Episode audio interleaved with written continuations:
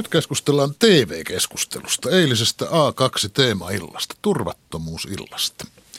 Melkein enemmän kuin mitä teemaillassa puhuttiin, keskustellaan siitä, mitä ei. Tai tarkkaan ottaen siitä, ketkä kaikki eivät olleet keskustelussa mukana. Uuninpakkopoika Saku Timonen, aktiivinen blogikirjoittaja, julkis vastoin tahtoa kieltäytyi jo heti kysyttäessä.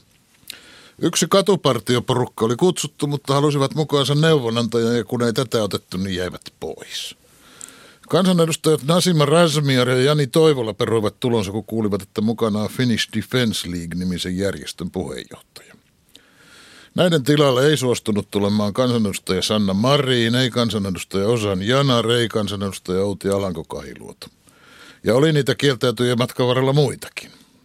No, Aina käy niin, että ei televisio tai radio suoraan lähetykseen saa mukaan kaikkia niitä, joita haluaa ja pyytää, milloin mistäkin syystä. Se on näin keskustelujen tekemisen kannalta hankalaa.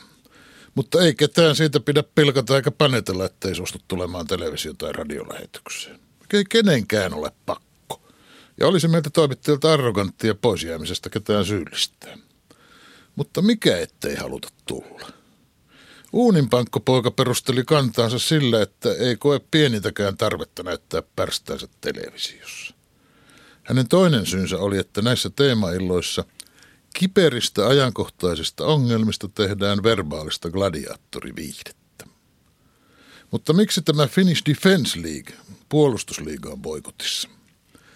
Eurooppalaisen äärioikeiston kirjossa tämä liiga on erikoistunut ennen kaikkea vastustamaan islamia ja sen leviämistä – Tämä tietysti merkitsee sitä, että islaminuskoisten ihmisten maahanmuuttoa pitää vastustaa.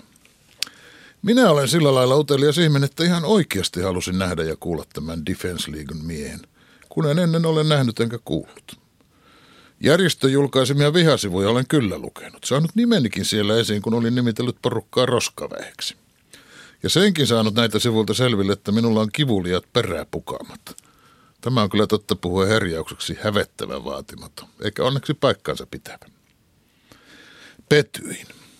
Tämän puolustusliigan Jukka Ketosen pelotevaikutus etukäteen oli suurempi kuin suorassa lähetyksessä pelottelun kyky tai halu.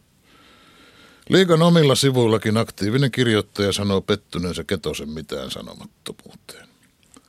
Minä luulen, että moni muukin pettyi. Myönnän ainakin omasta puolestani, että – Kyllähän minä sivistyneenä ihmisenä helposti nyökyttelen ja olen samaa mieltä, kun arvostellaan verbaalista gladiaattoriviihdettä. Mutta sisimmässäni kaipaan sitä gladiaattoriviihdettä. Analyyttisesti pystyn kritisoimaan sellaista vastakkainasettelua, jossa sijoitetaan keskustelijat ääripäiksi ja usutetaan heidät sitten vastakkain kuin koiratappeluun. Enkä tykkää itse tehdä sellaisia keskusteluja. Mutta ihan ilmeisesti katson sellaisia keskusteluiltoja hanakasti. Samalla kun toisesta suupelistä mutisin, että aina nämä ovat yhtä kauheita. Joku tämän TV-keskustelun edellä esitti kysymyksen, onko selkeämpää oppikirja esimerkkiä rasismin ja äärioikeistolaisen ajattelun normalisoimisesta kuin antaa heille TV-aikaa? Se on hyvä kysymys. Ilmeisesti tarkoitettu siten johdattelevaksi, että vastaus on ilmiselvä. Se on, että ei pidä normalisoida rasismia. Se on myös väärin asetettu kysymys. Ei ole hyödykettä nimeltä TV-aika, jota annetaan, ajetaan tai hankitaan, paitsi mainosmyynnissä. Jos puhutaan TV-ajan antamisesta, tuodaan mainosmyyjän logiikka journalismi, jonne se ei kuulu. Nyt jos tarjottaisiin Adolf Hitlerin erikoishaastattelua suorana lähetyksenä helvetistä, vastaisin tarjoukseen empimättä jyrkän myönteisesti. Enkä hetkeäkään ajattelisi näin normalisoivani natsismia.